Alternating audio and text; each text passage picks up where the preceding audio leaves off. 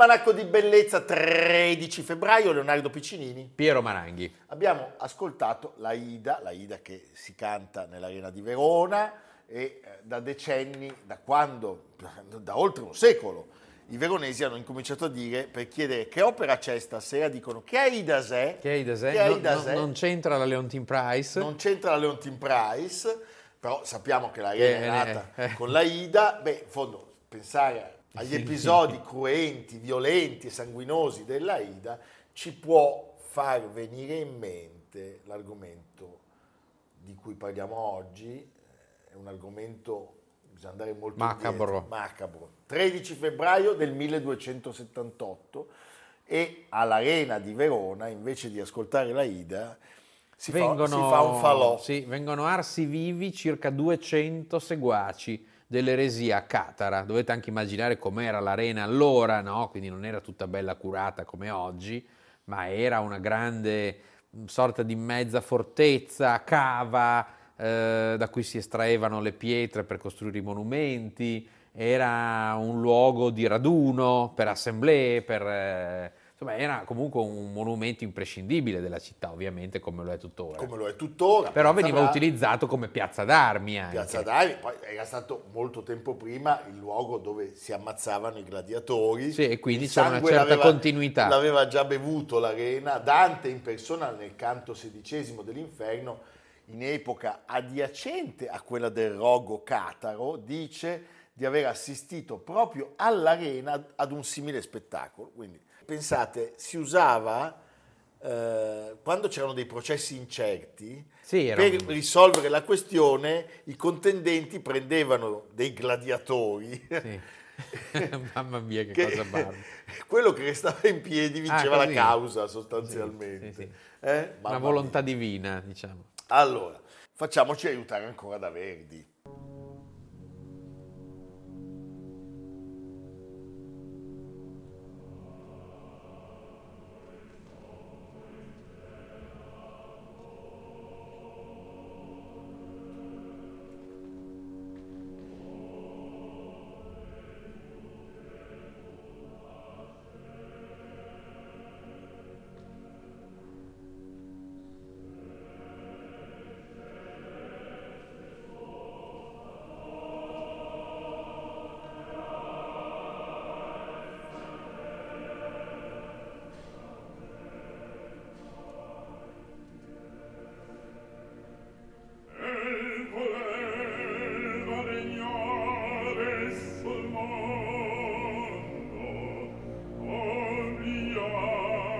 volum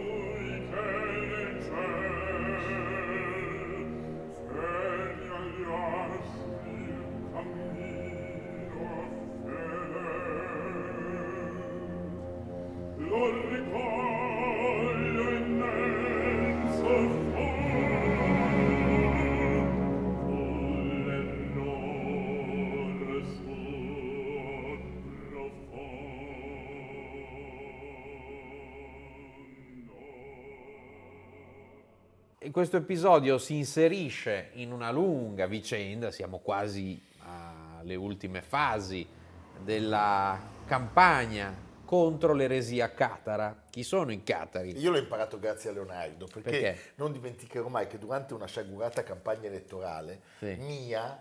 abbiamo Era un po' di diretta- cultura, era sì, una campagna elettorale un po' anomala. Abbiamo fatto una diretta dalla meravigliosa Cappella Portinari eh, Di a Sant'Eustorgio. Dove è rappresentato l'assassinio di San Pietro da Verona. Quando entrate nelle chiese e vedete quel poveraccio che ha la scura in Sì. testa, Sì, sì. o comunque un, Qui vicino, eh, in Brianza. Sì, certo, eh, lui viene, viene steccato Da dei ereti, da degli eretici. catari. Oggi li chiamiamo catari. Catari era il nome con cui loro stessi si eh, definivano perché eh, cataro è una parola del latino, latino medievale catarus, erano antichissimi. dal greco kataros, eh, che vuol dire puro. Eh, poi venivano chiamati albigesi perché ci sarà questa grande sorta di crociata contro la Francia meridionale e Albi era una delle roccaforti, eh, fatta soprattutto per i nobili francesi che avevano voglia di nuove terre e i catari costituivano un po' un problema. Ma loro in realtà la Chiesa li ha sempre definiti solo e soltanto eretici. eretici. Loro, pensate, appaiono per la prima volta negli atti del concilio di Nicea, quindi siamo nel 325, Sì. e la loro, diciamo, dottrina è concentrata su un dualismo, Un dualismo, estremo. una lotta continua tra due principi opposti, il bene, il male, la luce e le tenebre. la materia e lo spirito. Dio è separato dal mondo, l'anima è separata dal corpo, lo spirito è separato dalla materia.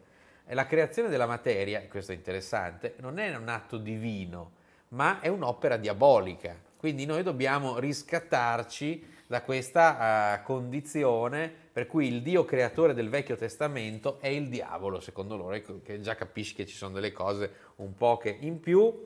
Loro che si autodefinivano buoni cristiani rifiutavano i sacramenti che ritenevano non fondati sulle scritture, rifiutavano l'Eucarestia e il battesimo dei bambini. Loro avevano un loro sacramento Erano chiamava- dei, posso dire, erano dei sacramenti. erano dei sacramenti e, e poi rifiutavano la proprietà privata, la guerra, il potere, erano fortemente anticlericali, cioè erano degli anarchici da un certo punto Certo. di vista.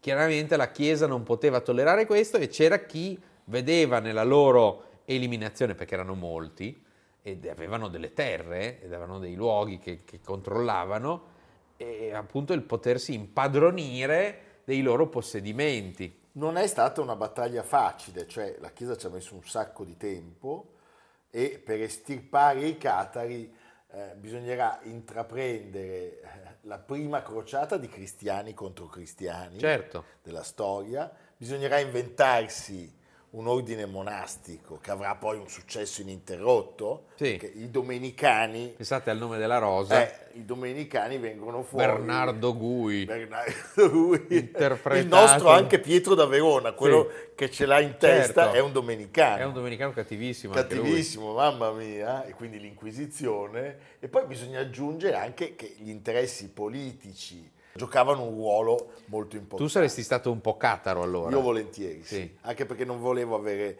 Cioè, mi hanno spiegato che quando ti mettono la scura in testa e ti rimane dentro, poi hai un leggero mal di testa. Eh sì, una cefalea. E poi ti, ti cambi colore come Edoardo. Mamma mia, Edoardo poverino. VI. Povero Edoardo. Eh? Eh, Edoardo. Beh, una storia pazzesca. Veniamo al fattaccio però di Verona. Ti prego. 1179 la crociata contro gli albigesi, proclamata da Papa Alessandro III, Durante il terzo concilio lateranense, che non c'entra con i patti, è l'inizio di un pauroso massacro, un genocidio addirittura viene Ah, definito, dei catari francesi. In Italia il movimento però continua a godere di una relativa prosperità ancora per qualche decennio. Poi, poi cosa c'è chiaramente accade? questo... mm, Beh, già erano ghibellini, chiaramente. Sì, dobbiamo pensare che era anche un modo aderire all'eresia catara, come sarà, lo sarà poi anche il protestantesimo nella Germania, in Inghilterra, per affrancarsi dal dominio di Roma, cuius regio, eius religio. E quindi nelle lotte tra Guelfi e Ghibellini chiaramente eh, poteva essere molto utile mh, soffiare sul fuoco cataro per combattere la Chiesa. E chi capisce questa cosa è l'immenso Federico II, che la Chiesa peraltro arrivò a definire l'anticristo, per cui Eh. cioè, il, il cocktail è Sono esplosivo. io, dice. e, e quindi eh, i catari hanno un momento di espansione, soprattutto in Italia settentrionale, anche perché ci sono dei personaggi... Una cattiveria. È, è, E Zelino da Romano. è Zelino da Romano. E Oberto Pallavicino. Ammazza, oh. Eh, la presenza del catarismo, quindi a cavallo tra il 1100 e il 1200, è molto Erano tempi bui, eh. Per esempio nella città di Viterbo, Sì. Orvieto, Verona, Vicenza, Milano, Ovunque, ovunque. Firenze. Firenze pieno di catari. Allora, addirittura a Firenze si dice che in quel periodo arrivarono a essere un terzo della popolazione. È pieno di catari. Ed erano un sacco di nobili. Sì, tra loro, più famoso di tutti, Farinata degli Uberti. degli Uberti, sì. Eh? Quello che Dante colloca nel sesto girone infernale, che è quello degli Degli eretici. In che girone andrai? Io, eh, no, Golosi, no. no, c'è gli ignavi, no. i, i ghiotti. Gli accidiosi, No, io No. vado nei ghiotti col, col i procione. pigri. Cioè, c'è- non No, c'è il ma giro dei pigro a pigri. me no, scusa, c'ho tutti i difetti del Non c'è il mondo. giro dei pigri, tra l'altro. Ma non so, dei, dei falsari. I procioni. Io vorrei andare dei falsari con mirra, che deve essere un, Ah, Mirra, sì. pezzo di... eh, con mirra e con Gianni Schicchi. Vado Certo. nei falsari, volentieri. Va bene. Allora, la vera roccaforte del catarismo del nord è... Desenzano, Desenzano. sesto senso. Perché Sul lago di Garda, un bel la, posto. la comunità, oltre a contare sulle Faceva chiese, il bagno. sulle scuole e sui vescovi e diaconi si accresce ulteriormente con quelli che arrivano dalla Francia. Eh, Quindi a Desenzano c'è un fa- campeggio. e noi Un campe- ricorriamo ancora a Verdi. Verdi.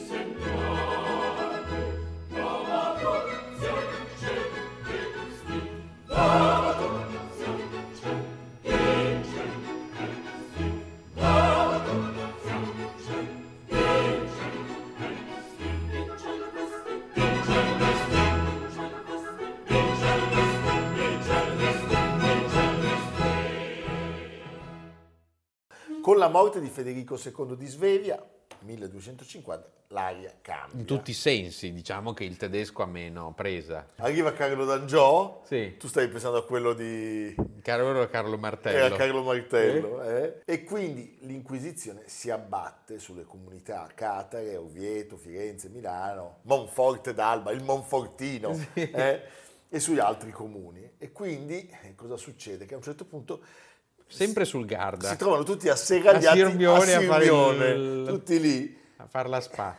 Il vescovo di Verona, Timideo, Che non era per niente che non timideo. era per niente timido, memore probabilmente anche dalla sconfitta di Massenzio ad opera di Costantino, che avviene sempre da quelle parti, fa una massiccia spedizione armata contro il piccolo centro sulle rive del lago di Garda e Con lui ci sono tutti dei signori di quelle parti che avevano degli interessi cospicui, come ad esempio l'inquisitore Filippo Bonacolsi.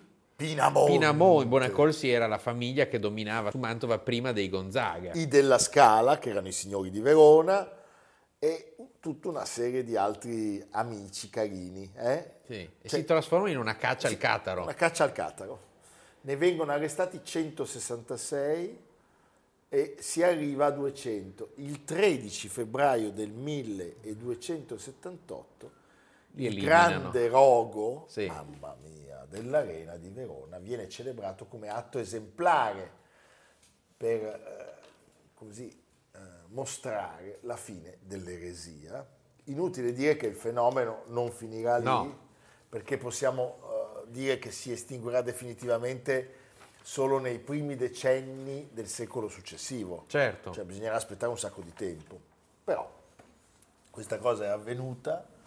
Voi da adesso, quando andrete... Si può dire che crudelmente è la più grande scenografia che sia mai stata messa in piedi all'Arena di Verona. Una storia pazzesca. eh. Una storia poco conosciuta, una storia drammatica. Erano tempi drammatici. Erano tempi parte, drammatici. sì, sì, che- sì.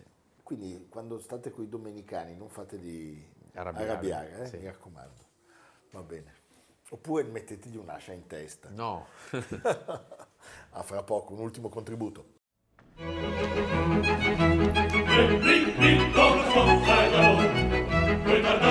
Of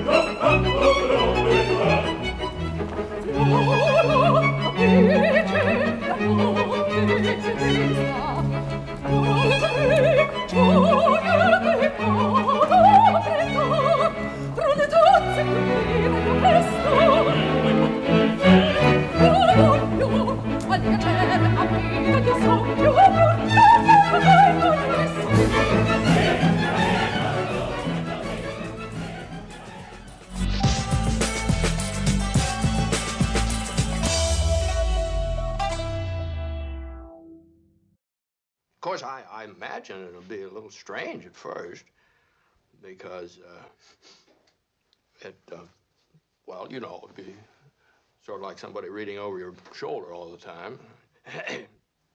but, uh, you know, I'm, I think I'm allergic to your cat. if it was anybody else but Merle, of course, I, I'd be scared stiff. For one thing, she has such wonderful taste. Clothes, books, everything. And she paints very well, too. Paints in this sort of cloudy style. Did a portrait of me last year. She was crazy about it. So I just never did tell her that I was upside down. I, I've known her ever since she was a kid. È Marilyn alla nascita, ma non Sì. è la Monroe, No. quindi non ha sposato Miller. Non è BB, Brigitte Bardot? Non è Michelle Pfeiffer, No. però qualcosa Sì, di tutto. di tutto. È omonima della Basinger e diversa dalla Johansson. Eh vabbè, per forza, cioè... Insomma, parliamo di una bionda, chi, chi è? di una bionda di esuberante bellezza, Sì, a volte qua già Piero si, si, si accende. Eh, suo- il suo sguardo Compie oggi 90 anni. No, e guarda l'almanacco, Sì. a volte con gli Ontin Price. Sì. Puoi cambiare canale?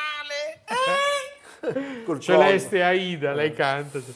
È nata a Chicago il 13 febbraio del 1933. Da genitori di origine ceca. Stiamo parlando di... Ceca nel senso... Ceca. Boemia. Sì, Sì. stiamo parlando Di Marilyn Pauline Novak. Kim, Kim per gli Novak. amici.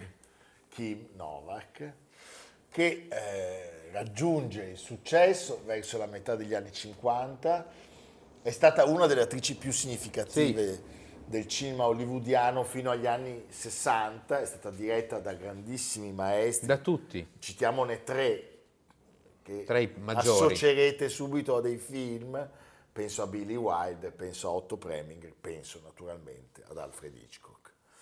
Era figlia di Joseph, che faceva il ferroviere, e di Blanche Cray, insegnante. Lei frequenta il Wilbur Wright College e a 18 anni cosa succede? Eh, viene scelta perché era bellina, viene scelta per una campagna pubblicitaria di frigoriferi e assume il nome di Miss Deep Freezer. Freezer. Sì. Poi arriva al cinema con una piccola parte nel film La linea francese di Lloyd Bacon, dove eh, ottiene un contratto, come quei contratti di allora, Eh certo, di in esclusiva. decennale con Columbia e le propongono il nome d'arte di Keith Marlowe, che lei rifiuta, secondo me non sbagliando, perché Kim Novak è un, Bello. è un nome che resta. Lei debutta come protagonista finalmente nel ruolo di una lady, di una dark lady, in Criminale di turno di Richard Quinn del 1954 e eh, con lui inizia un sodalizio sentimentale, artistico. A quel punto il produttore Henry Cohn la vede come sostituta di un'altra meravigliosa. Niente po' di meno che Rita Hayworth. eh, è una scelta che viene apprezzata dal pubblico perché il pubblico, diciamo, a Kim Novak eh, non dispiace. Beh, ecco. è successo. È una bellezza molto dirompente per i canoni Sì, di allora. Molto dirompente e la sua bellezza viene anche sempre molto esibita in Sì. questi film. E forse è anche uno dei motivi per cui, nonostante sia molto brava, non ha vinto tanto, ho vinto pochissimo, perché forse era un po' la bellona. sì, sì, sì, certo. E quindi questa bellezza eh, sovrastava la sua bravura. Il successo del film che ha come titolo Puff, e l'amore si sgonfia del 1954 porta alla prima fama che poi si conferma con Picnic. Picnic 1955 di Logan con uno straordinario William Holden, molto affascinante, forse la sua migliore interpretazione, Oscar per scenografia e montaggio, un film che fece epoca e che fu campione di incassi. È forse il film che- in cui lei eh, per la prima volta eh, si fa notare a un pubblico veramente molto vasto. Poi c'è un film pazzesco che vi invito a riguardare, di una potenza incredibile. 1955, abbiamo citato Otto Preminger, è L'uomo dal braccio d'oro. Lei è Molly, la ragazza del nightclub, che è perdutamente innamorata di un eroinomane. L'eroinomane Frank Sinatra, è Frank The Sinatra, Voice. The Voice, che deve anche giocare a carte, fare, fare il baro. È un film che ha un tale successo pazzesco. e una tale fama worldwide che persino Totò, nel film Totò, Peppino e le fanatiche, la cita Dicendo Kim dal braccio dal d'oro. braccio d'oro e dice che lui di notte la sogna e le parla.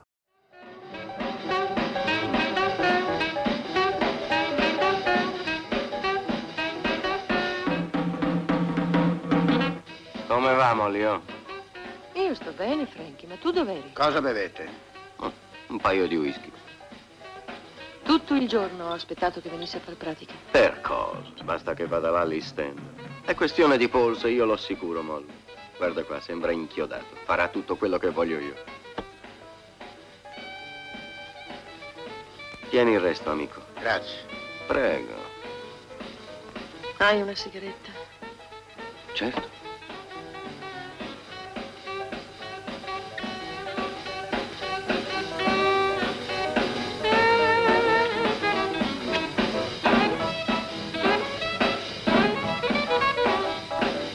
Hai ricominciato. Perché? Perché? No, ascolta, Molly. Ascolta. Perché? Molly. Molly. No. Fila. Molly, io volevo fuori dai piedi. Molly, ascoltami, posso No, spiegare? voglio io sentire- volevo Te ne vuoi andare via? Smettila, smettila. Molly, Molly, sentimi. Non Ascolta, io- prego. Hai intenzione di perdere il posto? Non sai guardare i tuoi clienti? Stammi a Lasciami in pace, Johnny. Stammi- Lasciami ascolta. in pace tutti e due. Basta, Ti basta, prego. non ne posso più. Aspetta. Arriva George Sidney e gira Incantesimo 1956, che è la biografia del pianista e direttore d'orchestra tatu- statunitense Eddie Dashin, Sì. e poi Un solo grande amore 1957 è una biografia di una diva del muto morta di overdose a 35 anni, poi ancora Paul Joy con accanto proprio Rita Hayworth a cui contende il solito Frank Frank Sinatra. Sinatra. Poi arriva il film che veramente la consacra e che tutti avrete visto, Vertigo o La donna che visse due volte, come è tradotto in italiano, Alfred Hitchcock 1958. Lo doveva fare Vera Miles, Sì, che rifiuta. e rifiuta, però in effetti è quasi inspiegabile che ci, rispetto a Vera Miles non c'è, No, non c'è storia. Lei c'è è, storia, lei è perfetta. Poi non è- so perché abbia rifiutato, perché Vera Miles poi lavora con È Hitchcock. indimenticabile, è un film che sappiamo che Hitchcock e gli Oscar è una storia non felice, ma questo in particolare è sorprendente che non abbia vinto nulla.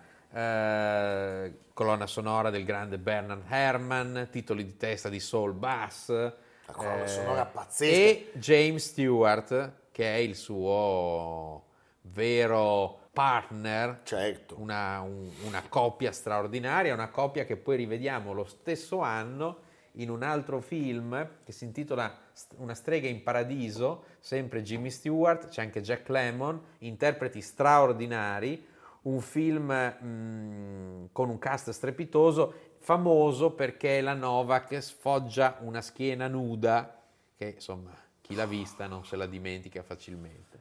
Guardiamo Hitchcock.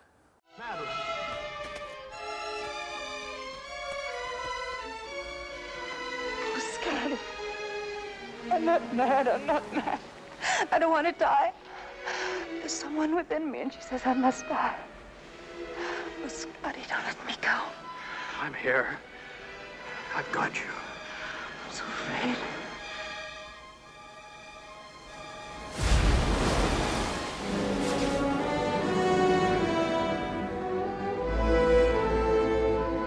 Don't leave me. Stay with me. All the time.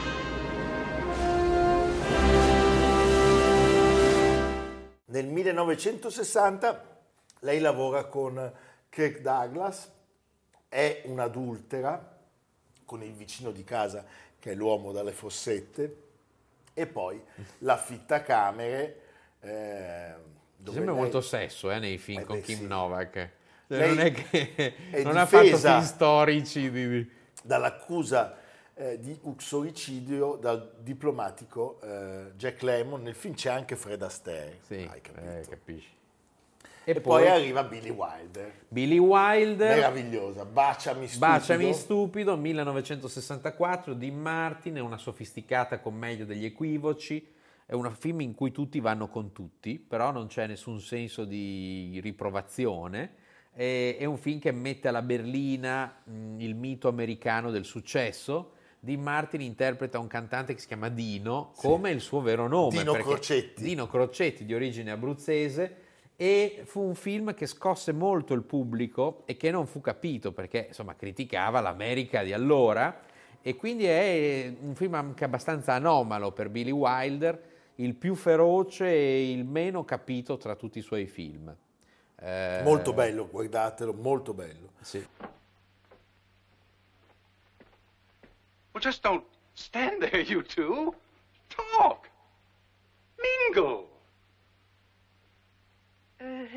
Something. Anything. How'd you happen to get stranded here? Oh, just lucky, I guess. Oh. Oh, Oops. you know, that dress dummy don't do you justice, even with all the padding. Oh, I, I suppose I've uh, put on a few pounds. Well, don't you worry about it. As far as I'm concerned, there couldn't be enough of you.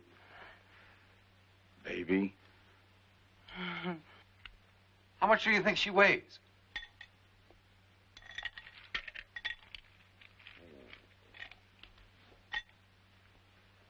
Guess.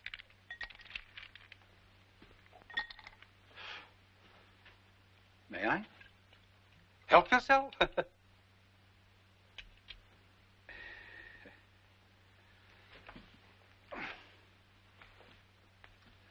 Hundred fifteen. Guess again. Glad to.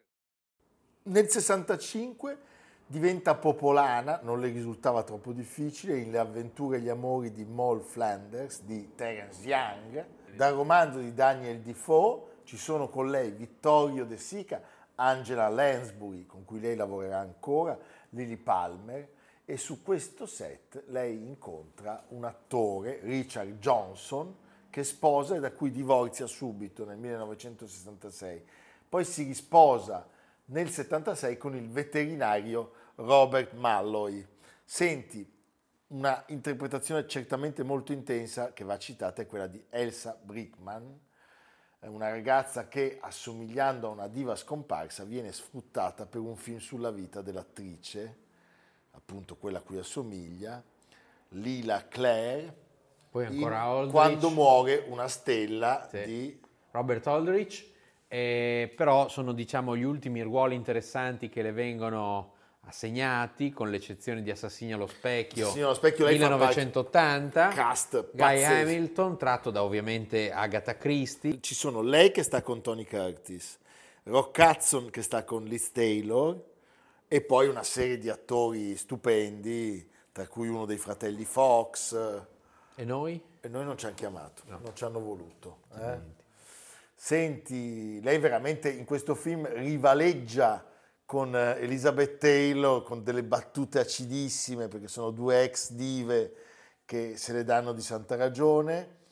E poi viene Il grande Fred Buscaglione la cita. la cita, cioè in una delle canzoni eh, più famose di Buscaglione, Il dritto di Chicago, Sì, sì. eh, proprio non a caso Un cita, pranzo con Kim eh, Novak. un pranzo con, con Kim Novak rifiutai, dice. Sì. eh. Bellezza diversa Sì. quella di Kim Novak da moltissime delle sue attrici coetanee. Le facciamo gli auguri, guarda l'almanacco, Sì. l'abbiamo detto. Insieme a Leontine Price. A volte anche il procione va da lei a vedere l'almanacco. Certo, eh, però difficilmente torna qua perché gli danno da mangiare molto loro. E noi Lo ve la viziano, facciamo lo viziano vedere, procione. lo viziano, lo Sì. viziano molto. Ve la facciamo vedere nel 1955, Picnic. Evviva!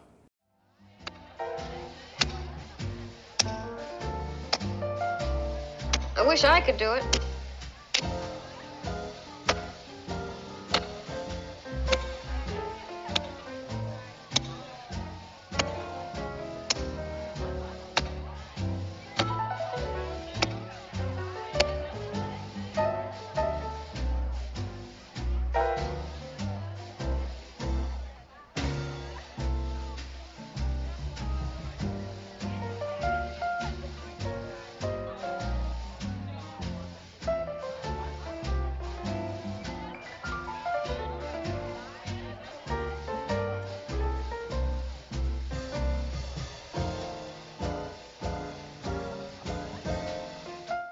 Noi, Siamo agli ultimi. e noi ci colleghiamo con... Signorina, oggi Pronto, pronto. noi vogliamo parlare con...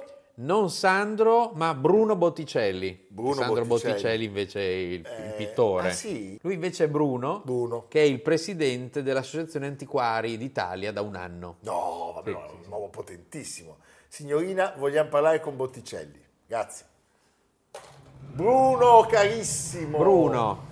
Allora, Bruno, c'è una nuova sezione della mostra che si chiama Sculptura. Eh, ci troviamo al centro della mostra di Modena, nella sezione che si chiama Sculptura, che riunisce un gruppo di sculture scelte degli antiquari dell'Associazione Antiquari d'Italia e che è praticamente un museo in vendita da qualche parte, qualcosa che lascia perplessi perché è impossibile pensare che nei giorni di oggi si possa ancora possedere delle opere così meravigliose. L'insieme di sculture che va dal Novecento a sculture medievali, io sono appena arrivato, l'ho visito adesso, eh, è straordinario. È il- dà senso della preparazione degli antiquari che compongono la nostra associazione. Io voglio iniziare subito, Bruno, con una domanda. Perché l'immagine che Questa barba in ha di terracotta. una bellezza straordinaria. Sì, Ci- anche Piero vorrebbe avere una barba così. No, io ce l'ho. Ci sta pensando. Sì, ma io ormai sono di terracotta. Sì. No, Bruno, ci racconti l'immagine simbolo di questa sezione? Eccoci, questo a primo occhio da lontano sembra un Bernini. Ah, ma non è un Bernini, i panneggi sono non i panneggi, ma la fluidità della barba è diversa ed è una scultura di uno scultore infatti che si ispira a Bernini.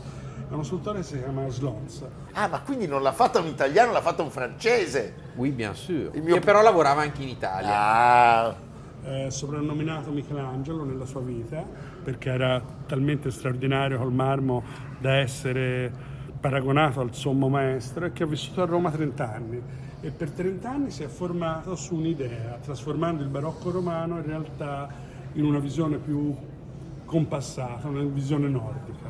Beh, è un'opera straordinaria. Questo è un San Girolamo, è naturalmente ispirato al San Girolamo di Bernini di Siena. C'è un modello del San Girolamo di Bernini al Folk Museum, se ricordo bene, ed è un'opera bellissima.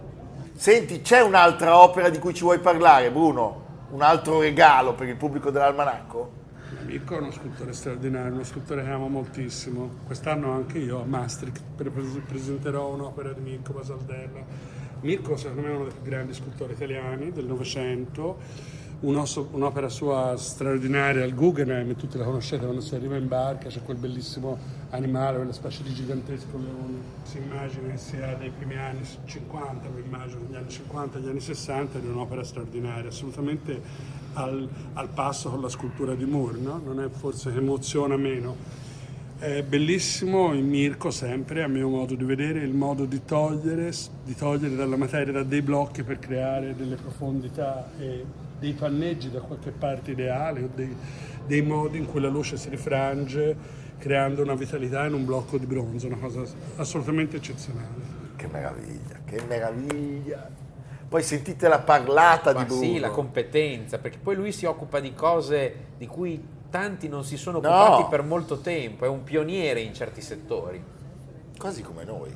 E anche noi. Ho detto quasi, capisci? Eh, Ormai- quasi. No, Bruno, stavo scherzando. E non te l'ergare. Non t'allargare. Senti Bruno, grazie davvero. È stato bellissimo trascorrere questo tempo con te. Si sta commuovendo? Mi sto commuovendo. Sì. Un saluto dall'almanacco di bellezza e mi raccomando tutti a Modena Antiquaria, tutti a visitare Scultura, una mostra dell'Associazione Antiquaria d'Italia meravigliosa, allestita benissimo dall'architetto Ruggero Moncada. Fino al 19, eh? Fino al 19 si va a Modena. Modena Antiquaria. Evviva, ci vediamo domani. A domani.